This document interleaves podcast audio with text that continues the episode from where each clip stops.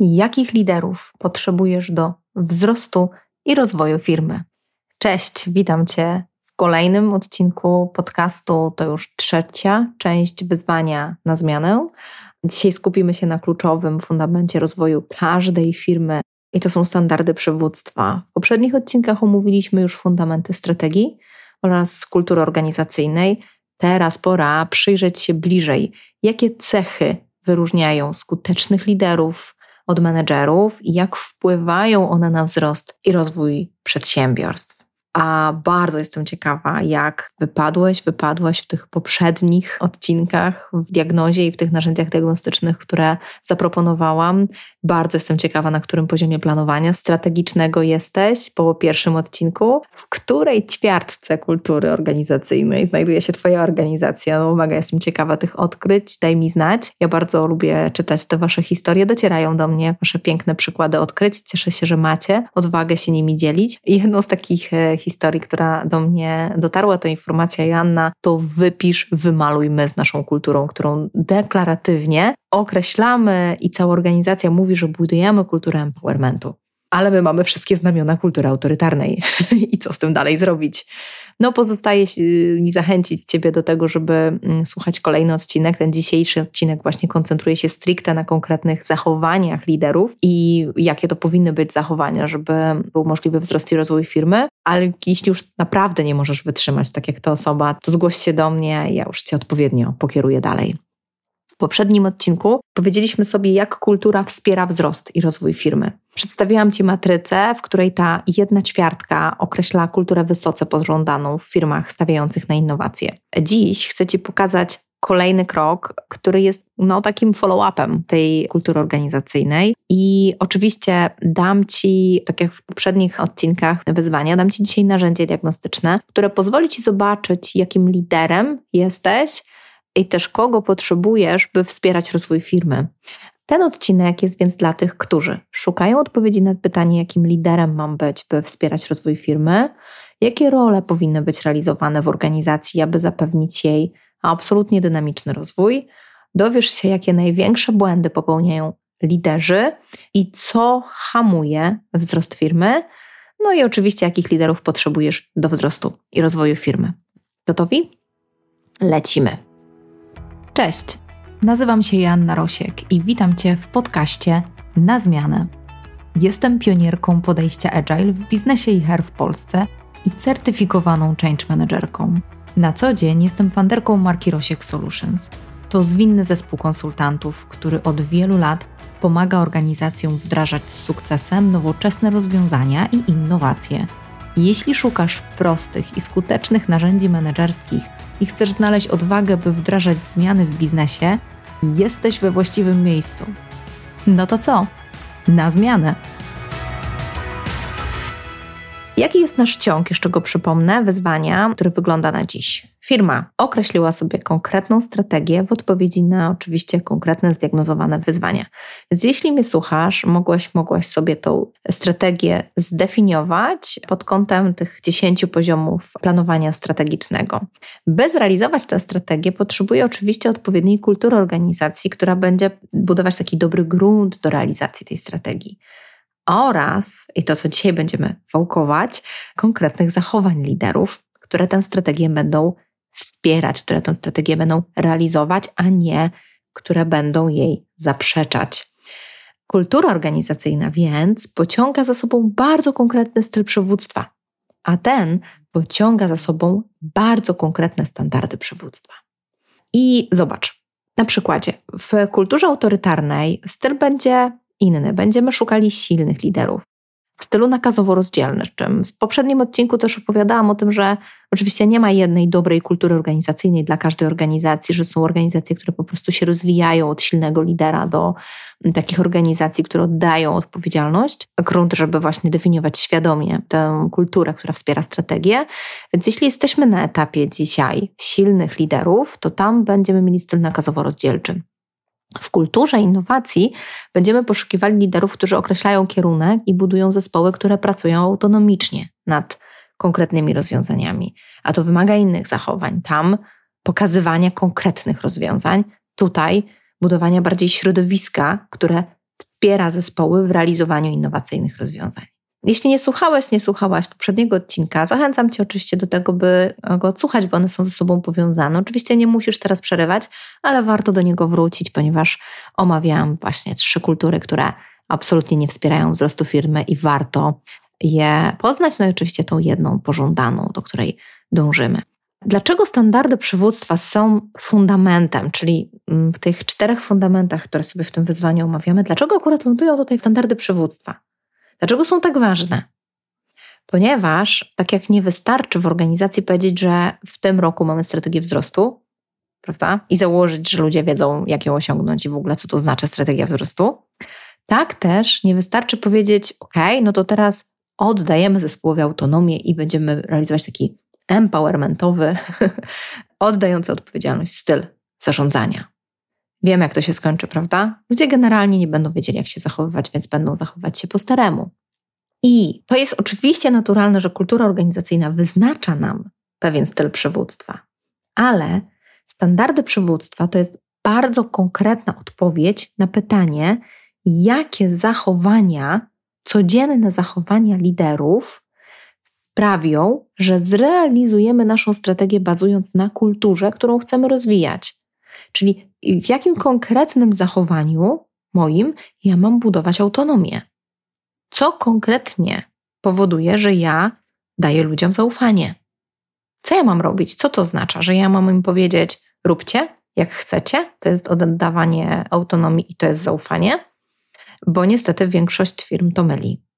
Na przykład w drugą stronę, jeśli my chcemy budować innowacje, to pytanie, czy ma się to dziać poprzez zamordyzm, narzucanie e, rozwiązań. Oczywiście te dwie rzeczy mogą być zupełnie, to nie, są tożsame w różnych kulturach, prawda? Ale czy tak to ma wyglądać? Czy poprzez budowanie kreatywnych, zaangażowanych zespołów, które wypracowują innowacyjne rozwiązania dzięki którym firma zyska przewagę konkurencyjną i tym samym wzrost. I mimo, że fajnie byłoby, słuchajcie, poznać odpowiedź na to pytanie, jakie są to zachowania, tak po prostu teraz Aśka wymieni mi tą listę. to chcecie nie bez powodu zatrzymać na tym, by zastanowić się, co się dzieje, gdy tych standardów nie ma.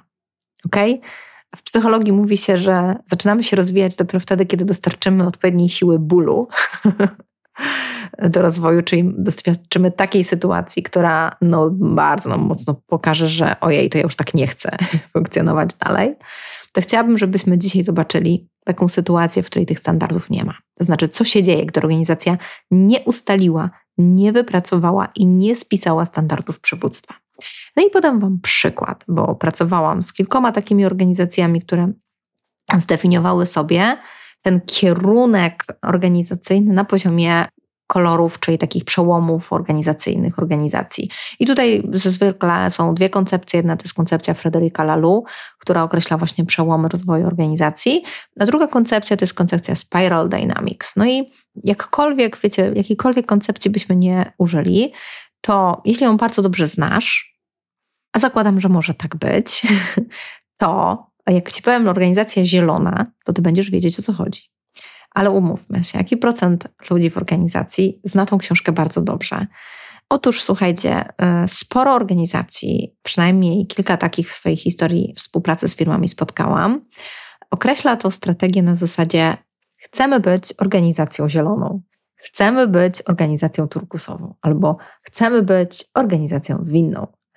I teraz, czy ty wiesz, ty mówiący, wyznaczający taką wizję, ty fanderze, prezesie, czy ty wiesz, co to oznacza w praktyce? Bardzo konkretnie. I czy ludzie wiedzą, co to oznacza? Jeśli myślisz, że dla ludzi to jest oczywiste, jak się mają zachowywać, to jesteś w ogromnym błędzie. A niestety tak to się często odbywa. I ten zarząd, czy też fanderzy do, do znudzenia powtarzają, ja to mogę powiedzieć, powtarzamy, tak, bo ja też e, buduję w tej chwili organizację świadomie. W tym trzyletniej mojej strategii jestem w środkowym roku, czyli drugim roku mm, strategii. Dzisiaj umacniamy, szlifujemy procesy i budujemy organizację procesową, tak, opartą o procesy po to, żeby móc ewolucyjnie potem przesunąć się dalej w rozwoju organizacyjnym. I ja też powtarzam dla tej organizacji, że tak, my budujemy organizację procesową, z tym, że nie możemy tego zdania zostawić jako jedyne zdanie, które określa kierunek organizacji słownymi takimi kolorowymi określeniami, które są tak nieprecyzyjne i pozostawiają wiele przestrzeni na własną interpretację, nie zbudujemy spójnej kultury organizacyjnej i nie osiągniemy żadnego jednolitego celu. No bo zobacz, komuś zielony może kojarzyć się z ekologiczną organizacją. Ale jeśli zaczniemy rozmawiać o tym, ja tak często też edukuję tych funderów, co to znaczy ta turkusowa organizacja czy zielona organizacja, i opowiadam, ok, to zielona organizacja to jest taka organizacja, która stawia wyżej relacje niż wyniki. Zielone organizacje dążą do dolnych procesów, gromadzą dane od wszystkich i starają się uzyskać ostateczny konsensus. Zielone organizacje definiują styl służebny, czyli przywódcy powinni służyć tym, których prowadzą. I dlatego wiele organizacji w tym stylu to organizacje non-profit, wspólnoty oraz aktywiści. Czy jesteście pewni, że chcecie taką organizację budować? Tak?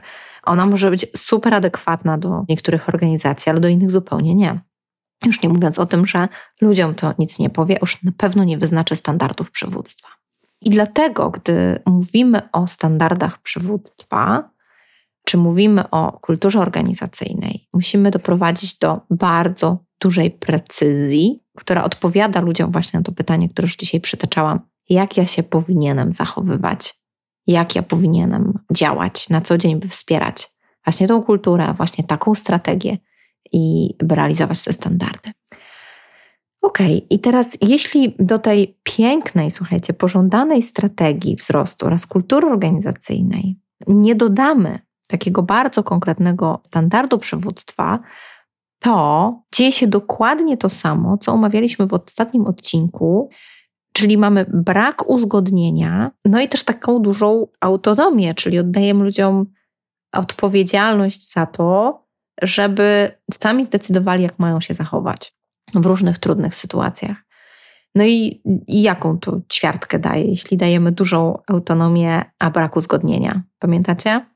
Oczywiście, że tak. To jest chaos, czyli nikt nic nie wie, ale coś tam próbujemy.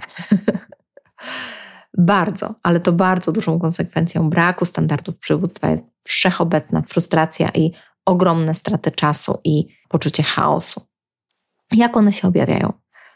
A no zarząd, słuchajcie, powierzasz zespołowi dowiezienie jakiegoś projektu, mówiąc, e, no my to mamy wam tutaj, oddajemy autonomię, to trzeba zrobić, trzeba dostarczyć jakiś proces albo dostarczyć jakieś rozwiązania i chcemy być takim zarządem oddającym odpowiedzialność, więc wypracujcie. No i zespół ucieszony oczywiście zabiera się do roboty, bo tak przecież dostał taką super szansę od zarządu i mm, nawet czasem dostaje jakieś tam szkolenie, nowe narzędzia. Natomiast nie umówili się niestety na to, w jaki sposób będą zarządzani i w jaki sposób oni będą zarządzać tą pracą czy tym kawałkiem projektu, którym się będą zajmować. I zarząd nie zdefiniował też, w jaki sposób będzie ingerował w rozwiązanie, a zespół nie określił, jakiego prowadzenia i feedbacku oczekuje, czyli nie ma tych standardów przywództwa. Co więc się dzieje? Zespół długo pracował oczywiście nad rozwiązaniem i w ogóle wykreował i wymyślił, zapalił się też do tego, żeby tutaj się mocno zaangażować, przeprowadził jakieś badania, zebrał dane z organizacji, no i przynosi to rozwiązanie zarządowi, żeby zaprezentować. Na co zarząd, rozczarowany, bo przecież miał oczekiwania, ale ich nie zakomunikował, no bo zespół przecież miał sam na nie wpaść, prawda? W końcu pracuje autonomicznie. Wylewa teraz krytykę na zespół, który jest zdezorientowany i mocno zbity z tropu. Przecież mieliśmy przyjść z rozwiązaniem. Zrobiliśmy nawet badania, zebraliśmy z organizacji feedback, a zarząd mówi, że to nie tak, że oni to twierdzą, że to powinno być inaczej. I słuchajcie, z naszej wymarzonej autonomii lądujemy w przeciwległym krańcu, czyli w kontroli i w stylu autorytarnym, ze skrajności w skrajność. I to zjawisko nazywa się tak zwanym przeskakiwaniem stylu zarządzania, bardzo często obserwowanym w organizacjach, czyli najpierw oddaje nie zbuduje uzgodnienia i nie zbuduje tych standardów przywództwa, czyli jak ja będę tym zarządzać, jakie zachowania moje jako lidera są tutaj pożądane i czego się możecie ode mnie spodziewać, ale też czego ja się od Was spodziewam. A potem w tym niewypowiedzianej sferze oczekiwań narasta frustracja i narasta oczekiwanie. I ono potem przejawia się właśnie w formie tej krytyki autorytarnej już i przeskoczeniu w diametralnie inną ćwiartkę. I dlaczego tak się dzieje? Ano dlatego, że nie zbalansowaliśmy sobie naszego podejścia, nie połączyliśmy oddania odpowiedzialności z uzgodnieniem. Zobaczcie, jak ta wcześniejsza e, matryca nam się tutaj odzwierciedla w każdym obszarze, czy ona nie tylko dotyczy kultury przywództwa, ale ten alignment, czyli uzgodnienie i, i autonomię będziemy mogli sobie nałożyć na każdy obszar, który wymaga uzgodnienia. I ta matryca, te dwa wymiary wskazują nam, że we w każdym obszarze my musimy uzgodnić między sobą takie konkretne cechy i zachowania, które są pożądane. I teraz ten przykład z zarządem może wyglądać pozytywnie, to znaczy, co się dzieje, kiedy my rzeczywiście mamy te standardy przywództwa. To znaczy, na przykład zarząd wobec przedstawionego rozwiązania wie, że no jest tutaj na tym spotkaniu po to, żeby zadać istotne pytania w atmosferze zaufania, że zespół przyjdzie z odpowiedziami. A jeśli ich dzisiaj nie ma, tych odpowiedzi, to znaczy, że nie było dla tego zespołu oczywiste, że należy sobie zadać takie pytanie. I my, jako zarząd, jesteśmy po to, żeby taką perspektywę przed tym naszym zespołem otworzyć, ponieważ mamy większe doświadczenie albo szersze spojrzenie. Tak, bo możemy mieć w latach podobne doświadczenie co nasi pracownicy, ale oni mają większą ekspertyzę w danym obszarze, a my mamy na przykład szerszy zakres, czyli szersze spojrzenie. I teraz to, co jest z poziomu zarządu definiowane, to to, żeby umieć zadawać pytania, których zespół sobie nie zada, zamiast krytyki postaw i przedstawionych rozwiązań za to, że na przykład nie uwzględnili jakiejś perspektywy, bo wtedy jesteśmy w kulturze autorytarnej, prawda? Czyli no przecież to było oczywiste, no jakby mówię ci, że masz to zrobić. Gdyby to uzgodnienie było, gdybyśmy zdefiniowali rolę lidera i rolę też tego menedżera, tego zespołu, za chwilę sobie oczywiście omówimy dokładne rozróżnienie tych ról, to zespół mógłby się odnieść do zachowania zarządu wprost, powołując się na pewien określony standard. I umówmy się, standardy nie są po to, by z dnia na dzień stać się modelowym liderem, ale są po to, by wracać na właściwy szlak. I podczas takiego spotkania z zarządem, ten zespół, wtedy kiedy zarząd wchodzi z krytyką, mówi: A drogi zarządzie, ale my się umówiliśmy na to, że my tu będziemy przychodzić z rozwiązaniem, które jest nieidealne i będziemy potrzebować od Was feedbacku. I potrzebujemy mieć feedback i pytania, a nie krytykę. Potrzebujemy otworzyć swoją głowę na możliwość rozwoju tego rozwiązania, a nie zamknąć swoje serca i głowy wobec krytyki. Nie na to się umówiliśmy. Hmm? I oczywiście każdy ma prawo popełniać błędy, to zarówno zarząd, jak i zespół popełnia błędy. Natomiast jeśli mamy ten pewien standard przywództwa, to my się możemy do tego odwołać. Oczywiście gotowość do tego, żeby dać taki feedback zarządowi z poziomu niżej, wymaga pewnej kultury, otwartości, szczerości. Nie zawsze. Nawet powiedziałabym, że w naszej kulturze polskiej nie, nie często spotykamy takie kultury, ale całe szczęście coraz częściej. Chociaż ciekawe jest to, że fanderzy bardzo często mi mówią, że nie uwielbiają współpracować, ja zresztą też, z ludźmi, którzy się z nimi nie zgadzają. A jednocześnie co robią? Krytykują i pokazują, że no nie chcą innego punktu widzenia, innego spojrzenia. Okay, słuchajcie, dlatego tak bardzo ważne jest, żeby mieć te przemyślane, spójne ze sobą standardy przywództwa, bo one będą dotyczyły zarówno tego, w jaki sposób się komunikujemy, czy mamy zgodę na otwartość, feedback, wiele różnych aspektów oczywiście tego przywództwa. Ja Wam dzisiaj też podam takie trzy kluczowe aspekty, które warto sobie wyznaczyć. Jak to zrobić, żeby te standardy przywództwa były spójne? I oczywiście z naszymi klientami pracujemy tak, że najpierw diagnozujemy podczas warsztatów Discovery, jaki styl rzeczywiście obowiązuje w organizacji, czyli jaki jest deklarowany, jaki jest ten, do którego chcemy zmierzać i jaka jest ta luka pomiędzy tym deklarowanym a rzeczywistym. A potem, w zależności od poziomu gotowości organizacji, bądź dostarczamy program rozwojowy, który ma na celu zbudować wiedzę i narzędzia, jak ten styl osiągnąć, albo jeśli organizacja już tę wiedzę i narzędzia ma, ale nie stosuje, no to facylitujemy na przykład warsztaty wypracowania standardów liderskich i menedżerskich w organizacji. Natomiast dzisiaj chcę Ci pokazać, dlaczego odnoszę się jeszcze do tego podziału lider-menedżer, bo na podstawie tego dopiero sobie zbudujemy te standardy. Zaufaj mi, to jest bardzo ważne. W kulturze innowacji niezwykle ważna jest struktura odpowiedzialności, czyli jasny podział, kto za co odpowiada. Dlaczego to jest takie ważne? Bo jeśli budujemy zaufanie i autonomię, to musimy mieć jeszcze, już jesteś wyedukowany, więc pewnie wiesz, że uzgodnienie. Oddajemy odpowiedzialność, ale w ramach uzgodnionego kierunku. Inną odpowiedzialność będą więc mieli liderzy stojący na czele organizacji, czyli funderzy, prezesi, członkowie zarządy. Tutaj to słowo lider, właśnie lider, główny lider organizacji, czy główni liderzy organizacji. Używam słowo lider, to jest właśnie ten top. tak?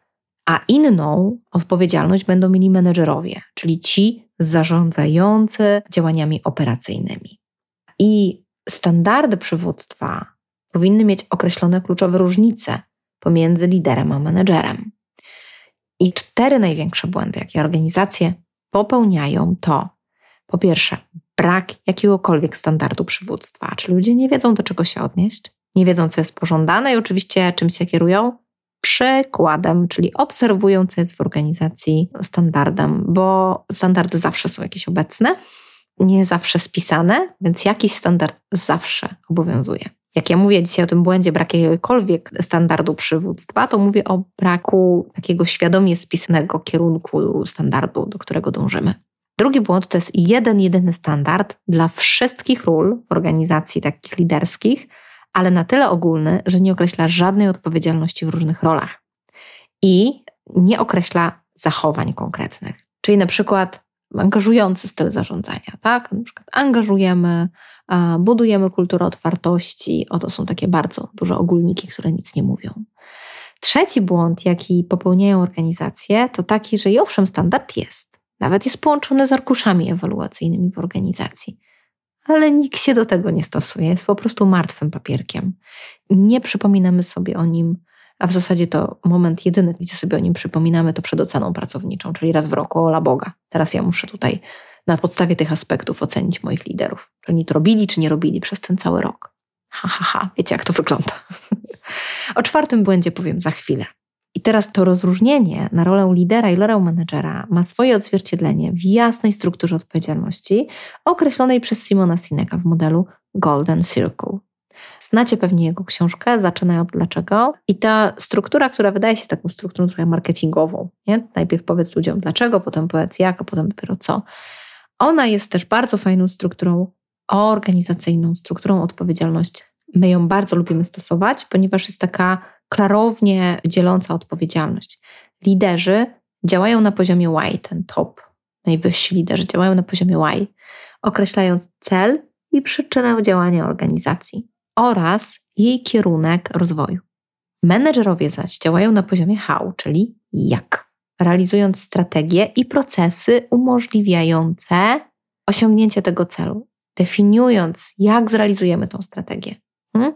Czyli my idziemy za tym kierunkiem wyznaczonym przez poziom Y, ale pokazujemy też, jak to powinniśmy osiągnąć. W związku z tym Y powinien słuchać poziomu how, prawda? A bo bez nich ta strategia się nie zadzieje. I teraz poziom WOT to są eksperci, pracownicy, którzy są odpowiedzialni za wykonanie konkretnych zadań, bardzo eksperckich, lub znalezienie konkretnych rozwiązań na wyzwanie organizacji, które prowadzą do osiągnięcia tych celów wyznaczonych przez liderów i zarządzanych przez menedżerów. Te trzy poziomy, współpraca i jasna komunikacja między nimi jest kluczowa w kulturach innowacyjnych. Podsumowując więc, organizacja powinna świadomie określić strategię wspierającą ją kulturę, a co za tym idzie, styl przywództwa tak szczegółowy, żeby wyznaczał standardy zachowania liderów i menedżerów. I standardy te powinny być jasno też tak e, oczekiwane w organizacji. To nie jest tak, że my sobie je raz spiszemy, no i jakby wiedzą ludzie, prawda? Ja lubię powtarzać, że to, to hasło kiedyś bardzo do mnie dotarło, że ludzie zaczynają cię słuchać, kiedy ty masz już dość mówienia. Więc ty musisz tyle razy powtarzać, żeby, żeby już mieć dość mówienia, to wtedy ludzie zaczynają cię słuchać. Okej, okay. mamy określoną strategię i uzgodnioną strategię, mamy określoną i uzgodnioną kulturę organizacyjną i wreszcie określone i uzgodnione standardy przywództwa. Widzicie, jak to się pięknie łączy? Ja zawsze mówię, że psychologia organizacji oraz nauka o zarządzaniu jest jak matematyka. Wynik osiągasz przez sumę odpowiednich składników. Ilość razy jakość daje odpowiednio oczywiście wyższy wynik, czyli jeśli jakościowo dobrze zrobisz te elementy i też no, ilościowo będziesz często się do tego odwoływał, często podkreślał, to to da lepszy wynik. Tak? Wiemy, jak to jest 100 razy 0?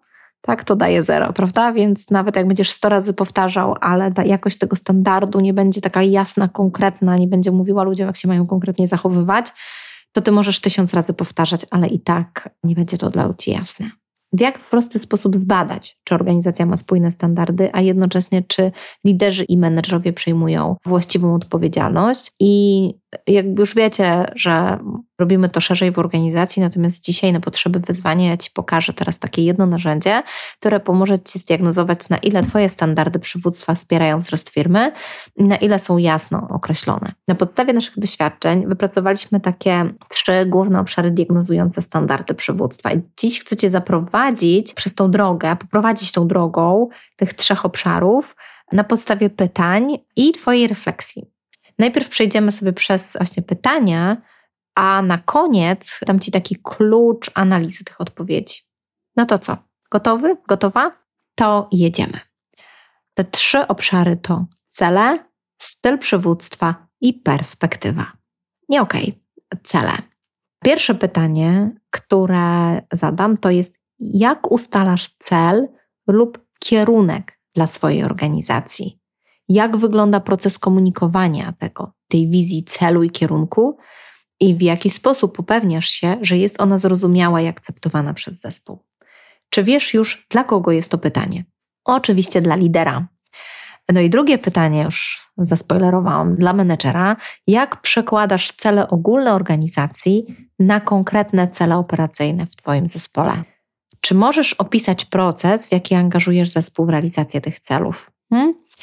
To są takie dwa pytania, jedno dla lidera, drugie dla menedżera. W zależności od tego, kim jesteś, możesz sobie popatrzeć i chwilę się zastanowić nad tymi pytaniami. Na koniec jeszcze powiem, jak to wszystko ocenić. Dwa, styl przywództwa, czyli drugi obszar. Pytanie dla lidera. Jaki styl przywództwa w swojej organizacji wyznaczasz i modelujesz? Rol modelem jakiego stylu jesteś? Czyli modelowym przykładem lidera. Jakiego lidera jesteś w tej organizacji? Jak ludzie patrzą na ciebie, to jakiego lidera widzą? Tego, którego deklaratywnie określasz, że właśnie tam powinniśmy być, tego na przykład zielonego, Pytanie dla menedżera: jakie działania podejmujesz, aby wspierać i wzmacniać styl przywództwa wyznaczony przez liderów w organizacji? Hmm. Trzeci obszar perspektywa. Pytanie dla lidera: jakie są Twoje metody na utrzymanie długoterminowej perspektywy w działaniach? Pytanie dla menedżera: jak radzisz sobie z codziennymi wyzwaniami operacyjnymi, jednocześnie zachowując zgodność z długoterminową wizją organizacji? No i zobaczcie, te pytania mają na celu z jednej strony skłonić Was do refleksji nad własną rolą i działaniami w kontekście właśnie szerokich celów organizacyjnych, ale popatrz teraz, gdzie te odpowiedzi były dla Ciebie naturalne. Jak zadaję Ci pytanie dla lidera, to czy znasz na nie odpowiedź? Jeśli jesteś tym liderem, to czy Ty rzeczywiście znasz odpowiedź na to pytanie? Bo być może jest tak, że dużo łatwiej jest Ci odpowiedzieć na pytania dla menedżera czyli przekładasz te cele ogólne organizacji na konkretne cele operacyjne, a powinni to robić Twoi menedżerowie.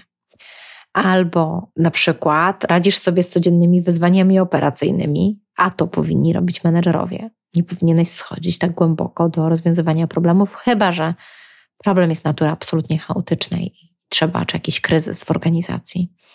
Tam można się zaangażować. Więc przechodząc przez te pytania, możesz je sobie odsłuchać jeszcze raz. Zastanów się, gdzie ci jest łatwiej odpowiedzieć na to pytanie. Na które pytania? Dla lidera czy dla menedżera? I czy ty rzeczywiście wykonujesz zadania ze swojej roli? No i oczywiście ten czwarty błąd, który organizacje najczęściej popełniają, to jest błąd związany z tym, że te role są po prostu pomylone że kompletnie nie ma tej współpracy i jasności odpowiedzialności, i na przykład menedżerowie próbują definiować strategię albo się kłócą z nią, bo jej nie rozumieją. I zamiast koncentrować się na tym, jak my to osiągniemy, ciągle kwestionują, ale w ogóle nie powinniśmy zmierzać w tym kierunku, zamiast rozwijać produktów, powinniśmy teraz na rynek wprowadzać nowe i tak dalej, i tak dalej, tak? To nie jest ich odpowiedzialność. Oczywiście, jeśli nie mamy jasności, powinniśmy wrócić do tego naszego top managementu i potrzebować jasnego, konkretnego kierunku, żebyśmy wiedzieli, dokąd zmierzamy w tej organizacji. Za nami więc takie trzy obszary: cel, styl przywództwa i perspektywa. I teraz na koniec jeszcze cel. Liderzy ustalają cele, menedżerowie za nimi podążają, definiując cele w Twoich obszarach. Styl przywództwa. Liderzy kształtują styl przywództwa, menedżerowie go wspierają. Perspektywa. Liderzy spoglądają w przyszłość, definiują kierunek, komunikują, gdzie powinniśmy być. Menedżerowie działają w teraźniejszości, tu i teraz, koncentrują się na tych bieżących, codziennych operacjach, aktualnych wyzwaniach. I te trzy obszary bardzo szybko diagnozują, kiedy przez nie przechodzimy podczas naszych warsztatów, to one bardzo szybko pokazują, czy my mamy klarowność, czy mamy pomieszanie z poplątaniem.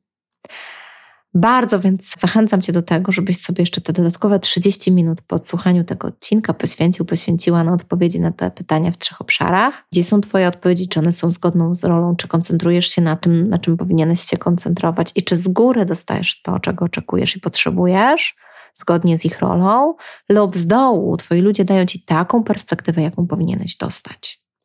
Jeśli tak nie jest, trudno będzie budować organizację innowacyjną i trudno będzie dążyć do wzrostu i rozwoju, oczywiście w tej kulturze. To będzie naprawdę istotny bloker rozwoju organizacji. OK, więc wracamy jeszcze, słuchajcie, na koniec do tego pytania, jakich liderów potrzebujesz do wzrostu i rozwoju firmy, bo nie wiem, czy oczywiste już jest pod tym odcinku dla Ciebie odpowiedź na to pytanie. Jeśli nie jest, to tak wprost, po prostu patologicznie odpowiem różnych. Jeśli oczekujesz ode mnie, że ja Ci powiem dokładnie, jakich liderów w organizacji potrzebujesz, to oczywiście różnych, w zależności od strategii, w zależności od kultury. Dopiero właśnie na etapie standardów przywództwa powinieneś określić, jakie w Twojej organizacji są potrzebne zachowania, które mają wspierać strategię i, i kulturę organizacyjną.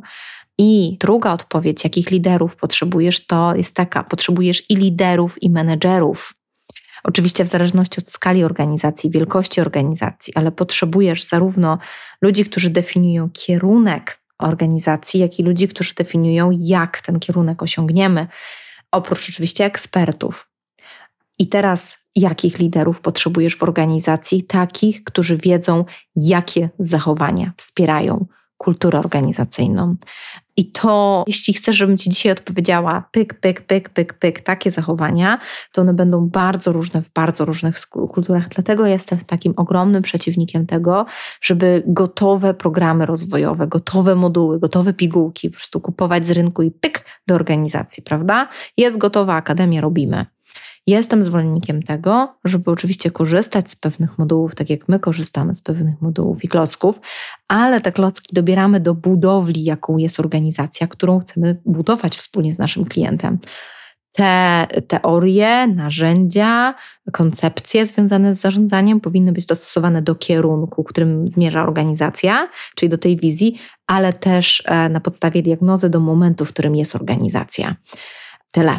Mam nadzieję, że dzięki tym pytaniom już wiesz więcej, gdzie jesteś. Dziękuję za dzisiejsze spotkanie i zapraszam Was na kolejny odcinek, gdzie odpowiem na pytanie, jakie czynniki wpływają na sukces lub niepowodzenie firmy. Zajmiemy się czwartym filarem, czyli czynnikami zewnętrznymi. Bardzo, bardzo Ci zapraszam. To będzie już ostatnia część i też tak domknie jakby cały cykl naszych odcinków. No to co? Na zmianę!